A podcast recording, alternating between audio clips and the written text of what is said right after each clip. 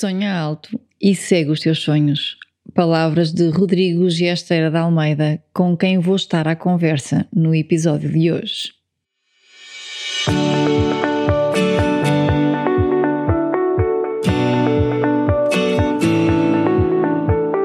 Olá e bem-vindos. O meu nome é Bárbara Juan Guimarães e este é o meu podcast Fora de Série. Um podcast onde falo sobre coaching e desenvolvimento pessoal tenho uma enorme admiração por pessoas leves, realizadas e que atingem resultados. Estas são as suas histórias. Inspira-te e desfruta.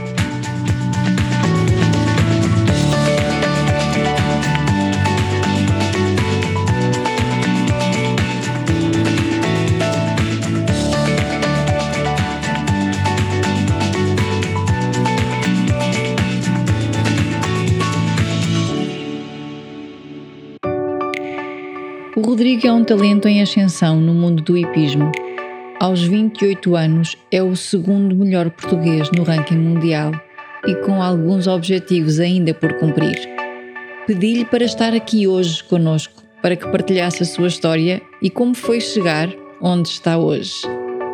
Conheço o Rodrigo há 20 anos e acompanhei o seu percurso. É um orgulho ver a bandeira de Portugal brilhar também neste desporto. Admira a forma decidida com que ultrapassa os desafios da vida. O quanto é claro no seu discurso e quanto acredita que os sonhos que tem são possíveis. Nesta conversa vão conhecer melhor o Rodrigo por trás do atleta. Nas conversas que tive antes com o Rodrigo, transpareceu um pouco da sua timidez e uma absoluta convicção. Talvez a sua timidez seja uma forma de ter a mente no essencial Admiro-lhe a capacidade e vontade de estar focado no que realmente quer. Será que os nossos triunfos estão do outro lado de decisões difíceis? Será mais importante saber lidar com a derrota ou com a vitória? O que ainda está por conquistar na vida do Rodrigo? Neste episódio, vamos ter essas respostas pela voz do Rodrigo. Olá, Rodrigo, e bem-vindo aqui ao podcast. Alô, Bárbara, tudo bem? Tudo bem. Olha, Rodrigo, vamos começar a história do início, que é onde se começa normalmente as histórias. Diz-me o que é que tu, quando é que começaste a montar e quando é que percebeste que era nos cavalos que estava a tua principal motivação? Uh, eu comecei a montar bem cedo, eu acho que tinha seis anos de idade e o meu pai sempre teve uma paixão muito grande pelos cavalos, o meu pai e a minha mãe, e tenho um irmão que é quatro anos mais velho do que eu, que também o bichinho por lá andou, por isso eu aos seis anos já fazia tudo para, para que o meu pai me levasse ao centro hípico e sempre que pudesse ele punha-me ao colo no arreio, em cima de um cavalo que ele tinha chamado Quinolene, e eu, desde o primeiro dia, desde a primeira vez que vi um cavalo e que me sentei em cima dele, acho que tive logo uma conexão bastante forte. E depois daí comecei a ter umas aulas, as primeiras aulas que tive foi com o Varley, uma pônei chamada Bubalu, que nunca mais me vou esquecer, ainda tenho uma fotografia dela em casa. E tudo começou por aí, uhum. por um simples pônei pequenininho, preto, rebelde, que me punha no chão várias vezes, mas tudo começou por aí. Quando é que soubeste ou quando é que decidiste que era apenas cavalos? Era apenas no hipismo? Ah, eu eu sempre tive bem, sempre confirmei que eu adoro desporto, tudo, mas eu acho que os cavalos sempre foi o mais forte. Eu adorava futebol, adorava basquete, adorava todo tipo de esportes com adrenalina, mas eu sentia que os cavalos era sempre era sempre aquilo que eu tinha um feeling mais forte. Por isso eu fui seguindo o meu feeling e até hoje foi a melhor coisa que fiz. A decisão foi fácil? Foi fácil para mim e difícil para os meus pais, porque uhum. para mim eu, tive, eu, eu sempre tive 100% decidido que queria ser cavaleiro profissional desde muito novo, mas como é óbvio, para pais é sempre difícil porque querem sempre os estudos à frente de tudo. E eu, depois de 10 anos de, de montar a cavalo em Portugal, uh, optei aos 16 anos de tentar a minha sorte uh, fora de Portugal, ou seja, era bastante novo e era uma responsabilidade enorme para os meus pais e sobretudo o meu pai queria que eu acabasse a escola e, e só depois de ter um curso, então aí se me decidisse ser cavaleiro profissional tudo bem, mas, mas eu quis antes, por isso foi um, foi um passo arriscado em que não tive grande apoio porque o meu pai sempre me disse acabas os estudos e depois dos estudos uh, podes ser cavaleiro profissional, mas se quiseres ir antes, vais, mas vais à tua responsabilidade e, e esse não fui. Uhum. Acabaste os estudos ou, ou foste antes? Não, fui antes, fui antes. Uhum. Estava no meu último ano do 12 segundo, no uhum. terceiro período do 12 segundo, mas a vontade era tanta de montar que acabei por esquecer os estudos e, e, e, não, e a que não acabar o terceiro período do 12 segundo. Ainda ficaste aqui por Portugal ou foste logo para fora, Rodrigo? Uh, nessa altura eu fui, eu experimentei, vim direto para a Alemanha para a casa da Jessica Curtin, uh, entre aspas, fazer um estágio para ver se era mesmo isso que eu queria e tive durante um mês ou um mês e meio uh, só a ganhar experiência e ver um pouquinho a rotina cá fora uhum. E entretanto regressei a Portugal porque gostei imenso, gostei imenso do estágio e tudo, e, mas entretanto o Luís Sabino uh, também estava à procura de um cavaleiro e propôs-me para poder começar a trabalhar para ele. Então eu aceitei porque também tinha muito pouca experiência, adorava cavalos tudo, mas não estava nada a par de um sistema e, de, e do, dos métodos e tudo e mais alguma coisa. Tinha um, dois cavalos, montava às vezes cavalos de escola do lado do centro hípico, e tudo, mas nunca tinha tido um emprego, nunca tinha recebido um euro de ninguém, por isso não tinha noção do que, é que era realmente um trabalho por isso foi um, foi um passo enorme também poder começar a trabalhar para o Luís e até hoje, ainda hoje agradeço a 100% todo o esforço e toda a dedicação que ele teve por mim, porque abriu-me os olhos mesmo e se não fosse a casa dele eu nunca conseguia dar os passos que dei até agora. Falaste numa palavra que é importante e eu ia pegar nela, falaste aí das rotinas, tu foste para fora para perceber as rotinas e para ver se era isso que era para ti. Como é que é? Hoje em dia és um atleta, não é? Como é que são as tuas rotinas? Como é que tu te preparas? Como é que é o teu dia? Sim, rotina foi uma palavra, eh, é uma palavra pequena, mas é uma palavra eh, ao fim muito grande, porque eu no início eh, eu não, não sabia o que, é que era uma rotina, eu era, era uma pessoa que adorava o desporto e, e um dia, um dia acordava, apetecia-me fazer isto, fazia, outro dia apetecia-me aquilo, fazia aquilo, mas aos poucos fui percebendo que a rotina é muito mais importante do que aquilo que nós achamos. Por uhum. isso comecei a dar cada vez mais valor à minha rotina e comecei, comecei a tentar fazer as coisas com pés e cabeça e, e com rigor e com disciplina e ao fim e ao cabo quanto mais rigor e quanto mais disciplina nós temos connosco mesmo, uh, mais facilidade temos de ter sucesso. Uhum. Nesse rigor que estás a falar, Rodrigo, o que é que tu sabes que funciona contigo e que podes partilhar e o que é que tu já sabes que não funciona? Uh, eu acho que o que funciona é disciplina uhum. e o que não funciona é, é a irresponsabilidade. Eu acho que nós, tendo disciplina e tendo um método de trabalho e sermos responsáveis, acho que temos uma grande chance de poder alcançar aquilo que, que queremos. E acho que tendo uma boa rotina, mas sendo irresponsável, eu acho que acima de tudo nunca mais vamos ganhar a confiança dos outros para pronto, nunca mais vamos poder, poder eh, dar o nosso melhor com respeito das outras pessoas, porque sendo irresponsável ninguém confia, não é? O que é que é para ti essa responsabilidade? Ou seja, o que é que é ser responsável no mundo dos cavalos e o que é que é para ti ser irresponsável? Consegues dar um exemplo? Oh, para sim, para mim ser responsável é, é fazer é um trabalho de base bem sólido, não queimar etapas, uh, digo ser responsável, ser pontual, uh, cumprir com as palavras, cumprir com os contratos, cumprir com aquilo que se fala no início quando um proprietário entrega um cavalo e, e combinamos X, tem que ser X do início ao fim, não podemos mudar para Y e, e, sobretudo fazer sempre um trabalho bom de base. Eu acho que nós, tendo uma base forte, eu acho que nos ajuda bastante a, a termos toda a, toda um, a vontade de podermos trabalhar e de sabermos que as pessoas confiam a 100% em nós. O que, é, o que é que no dia a dia te dá confiança? Tu tens vindo a evoluir, eu tenho seguido mais ou menos o teu percurso, tens vindo a subir no ranking, tens vindo a evoluir, tens tido mais vitórias. O que é que te dá confiança? A mim o que me dá mais confiança são os meus resultados. Uhum.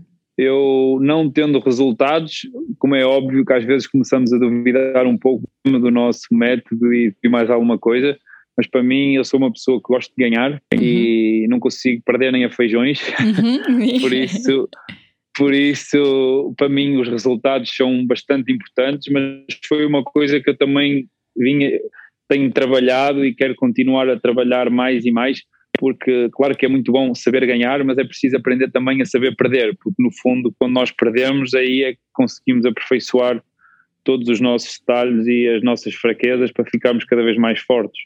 O que significado então é que tu dás às derrotas? O que, é que o, como é que tu usas as derrotas a teu favor? Ou o perder, como tu disseste? Eu tento, eu tento, eu tento tirar o lado positivo de todas as minhas derrotas. Eu tento, como é óbvio, detesto perder, detesto errar, mas eu quando erro vejo e revejo todos os meus erros milhares de vezes e tento fazer perguntas em mim mesmo, o que é que eu fiz de errado, o que é que eu posso melhorar, o que é que eu tenho que trabalhar, o que é que eu não tenho? E qualquer erro que eu faça eu levo um pouco como um trabalho de casa. Eu chegando a casa, a primeira coisa que eu faço é montar o erro que fiz durante o fim de semana, uh, durante o concurso, durante aquela prova, ponho o erro que fiz no picadeiro, no campo e faço e refaço, faço e refaço até me sentir confortável e eu acho que assim é uma grande ajuda para mim e sobretudo deixo de pôr pressão em mim mesmo porque sei que já consegui ultrapassar o erro que fiz. As distrações em termos de, em prova são para ti um, um erro? Tu, tu, já consegues identificar o que é que te distrai ou o que é que te tira o foco? Sim, às vezes, às vezes, às vezes o que me tira o foco é um erro inesperado. Okay. É eu achar que, que, correu bem e que me vai correr bem e tudo e, e às vezes tenho, tenho o meu plano A, que é o plano que eu quero seguir e às vezes nem sempre é o plano A que temos que, que conseguimos, por isso temos que ir ao plano B e às vezes no plano B sai um erro qualquer que eu estava inesperado, então uhum. aí eu posso eu posso alterar um pouco a minha cabeça e, e pronto, e isso altera logo o nosso resultado no final. Estavas-me a falar de exercícios que fazes com os cavalos para te preparares, ou seja, tu quando tens um erro, voltas para casa, revês o exercício e corriges de alguma forma aquele erro. Tens alguma outra forma de te preparar, por exemplo, mentalmente para a prova, sem ser com os cavalos em ti? Alguma preparação que, que tenhas específica? Sim, eu tento estar bem relaxado, sobretudo, e tento, tento estar um pouquinho na minha bolha, bem concentrado e para mim trabalho, trabalho é trabalho, amigos são amigos, festas são festas, eu tento dividir um pouco, um pouco tudo isso e sobretudo em, em alturas de alta performance que eu quero que eu quero vibrar e quero quero ganhar e tudo tento estar o mais consciente possível e o mais relaxado possível comigo mesmo e tento evitar pensar em problemas e ou qualquer coisa de outro e tento me concentrar só mesmo no meu mundo e na minha bolha dos cavalos. Nós, nós quando fazemos uma estrutura em coaching nós falamos muito das competências eu queria te perguntar, se, como atleta, se tens noção de quais são as tuas fraquezas e quais são os teus grandes trunfos, qual é que é o teu grande potencial? Começamos pelas fraquezas ou pelo potencial? Por onde tu quiseres. Uh, eu acho que um dos meus grandes potenciais são acreditar e, e não desistir eu acho que são, dos, são as duas características fortes que, que, eu, que eu conheço em mim mesmo. E eu acho que um dos meus defeitos, às vezes, pode ser ser demasiado perfeccionista. Uhum. E às vezes, claro que é bom uma pessoa ser perfeccionista, mas é preciso saber, às vezes, também pôr um travão porque às vezes as coisas tornam-se uh, praticamente impossíveis. Eu às vezes levo a um, patamar que, que fico um bocado bloqueado de querer ser tão perfeccionista e de, e de não eu não, não, não, não me deixo errar Uhum. e no fundo às vezes é preciso errar para aprender e para, e para evoluir isso é o que eu estou cada vez mais a tentar evoluir em mim mesmo é deixar de ser não deixar de ser tão perfeccionista continuar a ser perfeccionista mas tentar ser um pouco mais light nas, nas observações que eu faço a mim mesmo Ok. Naquilo que dizes a ti depois. Voltamos àquilo Sim, que disseste há bocado começar- do erro, talvez, não é? Sim, sim, eu acho que tenho que começar a, a gozar e tenho que começar a, to enjoy. Então, a eh, desfrutar. Tenho que começar a, A desfrutar? a desfrutar, exatamente. Uhum. Tenho que começar a desfrutar mais dos, dos momentos e, da- e das provas e tudo e não ser tão crítico. Ok. Há, algum momento marcante que tenhas presente? Se eu te perguntasse qual é que é o teu momento mais marcante, o que é que tu me dizias? Ah, eu, um momento, eu tenho vários momentos marcantes, mas eu acho que os momentos mais marcantes são as minhas vitórias em concursos ah, grandes. Eu acho que isso são uma das minhas grandes. ah, são das, das coisas que mais me marcam, no fundo, são, são as vitórias. E, e também uma coisa que marca é às vezes começar também com um cavalo novo, com pouca experiência e tudo, e fazer todo o trabalho, eh, como eu digo, fazer o trabalho todo de base e, e esperar dois, três anos e ao fim de três anos eh, ter o cavalo no ponto e ir a um concurso e brilhar e ganhar e vender o cavalo, isso aí também, isso aí também é uma coisa que me marca bastante. Não tens um momento que te digas assim, aquela vitória, um específico, ou algum cavalo que digas que vai ficar para sempre, aquele momento com aquele cavalo? Uh, tenho vários cavalos que me marcam e tenho um concurso que foi sem dúvida um concurso que eu nunca irei esquecer. Foi o Quisio de Lisboa, uh, em que eu ganhei a prova, do primeiro, a prova grande do primeiro dia. Depois, no segundo dia, era a prova de equipes, a Taça das Nações, e fomos medalha de ouro de equipes. E por último tínhamos o grande prémio de domingo e eu ganhei também o grande prémio de domingo. Ou seja, ganhei as provas todas importantes do concurso e em minha casa uh, numa pista em que eu já saltei várias vezes e eu sempre que era novo ia ver esse concurso uh, era a pessoa mais feliz do mundo por conseguir ter uma pulseira para me sentar nas bancadas e ver todos os cavaleiros e sempre que via algum cavaleiro ganhar ou brilhar ou qualquer coisa, tinha arrepios em mim mesmo e pensava para mim mesmo, ah, um dia eu quero mesmo ganhar uma prova aqui e tudo, e passado uns anos chegar e poder brilhar dessa maneira no primeiro, segundo e terceiro dia e chegar ao fim e ganhar também o prémio do melhor cavaleiro do concurso, eu acho que para mim foi um momento marcante na minha, na minha carreira e, e será sempre um momento que eu nunca irei esquecer. Ok. És o atleta que sonhaste ser? Ou há alguma coisa que ainda queiras viver?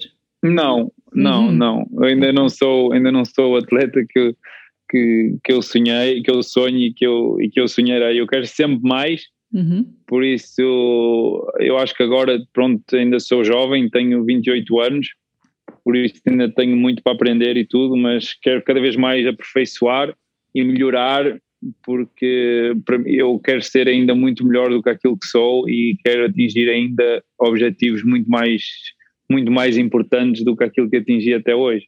O que é que ainda está por atingir?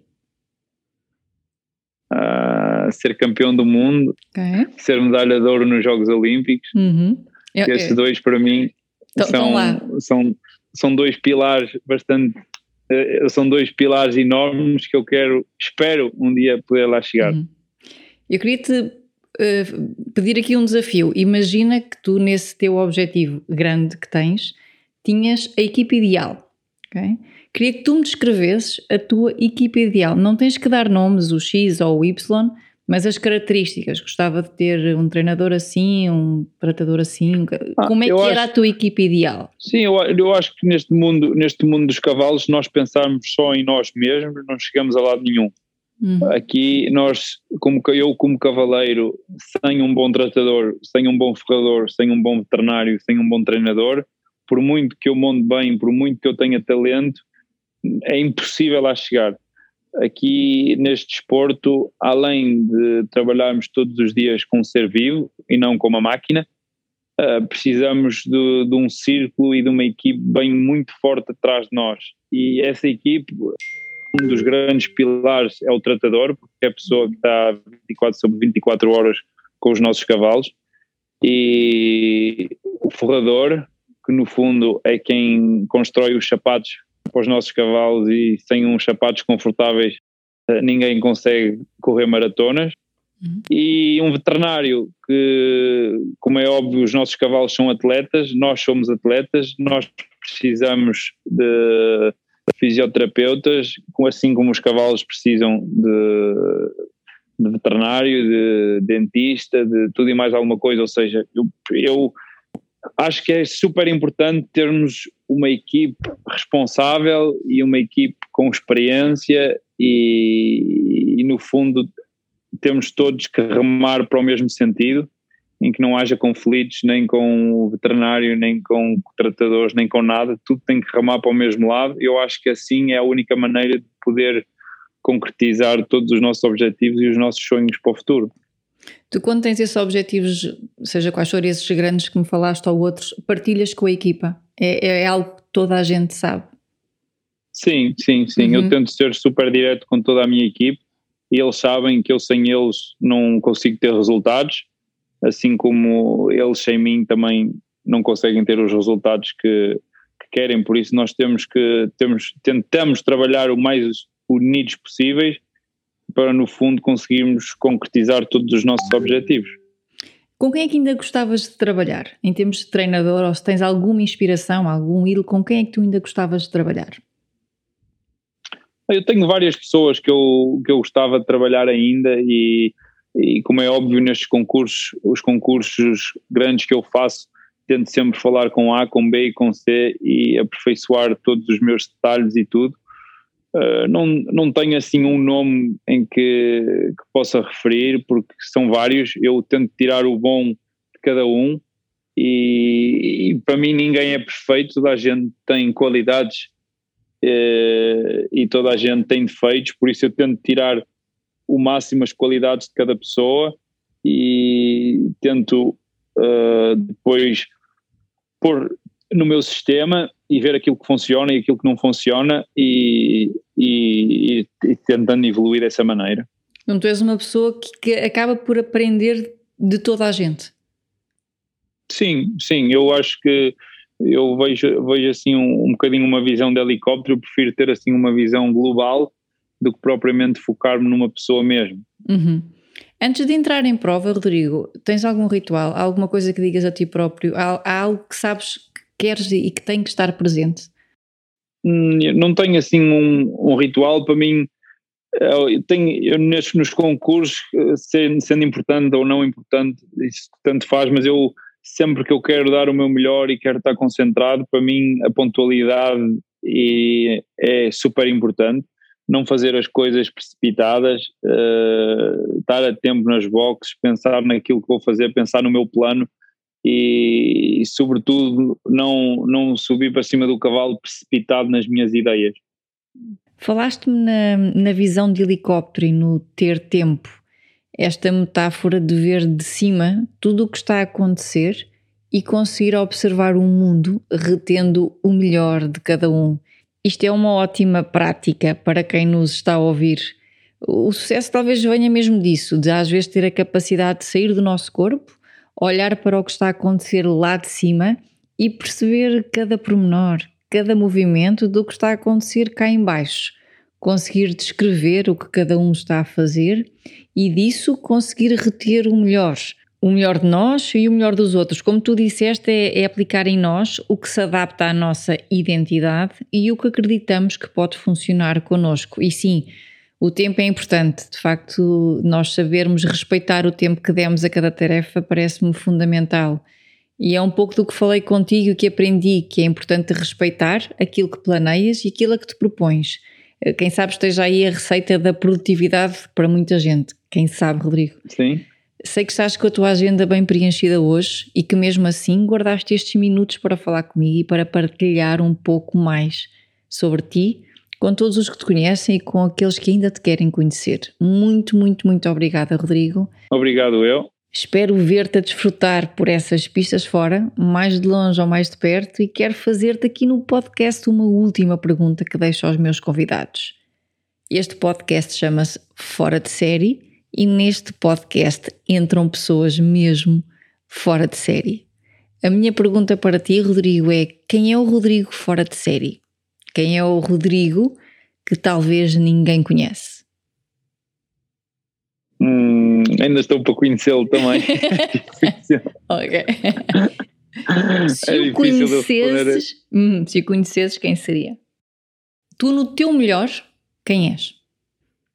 Quando, quando sacas dos trunfos todos, quem Sim. és tu que te faz deitar à noite e tem orgulho em ti? Difícil essa pergunta. Normalmente é. Oh, eu acho que o Rodrigo no seu melhor é o Rodrigo que eu sempre sonhei ser. Uhum. É. E quem, quem é ele? Consegues-me definir as características?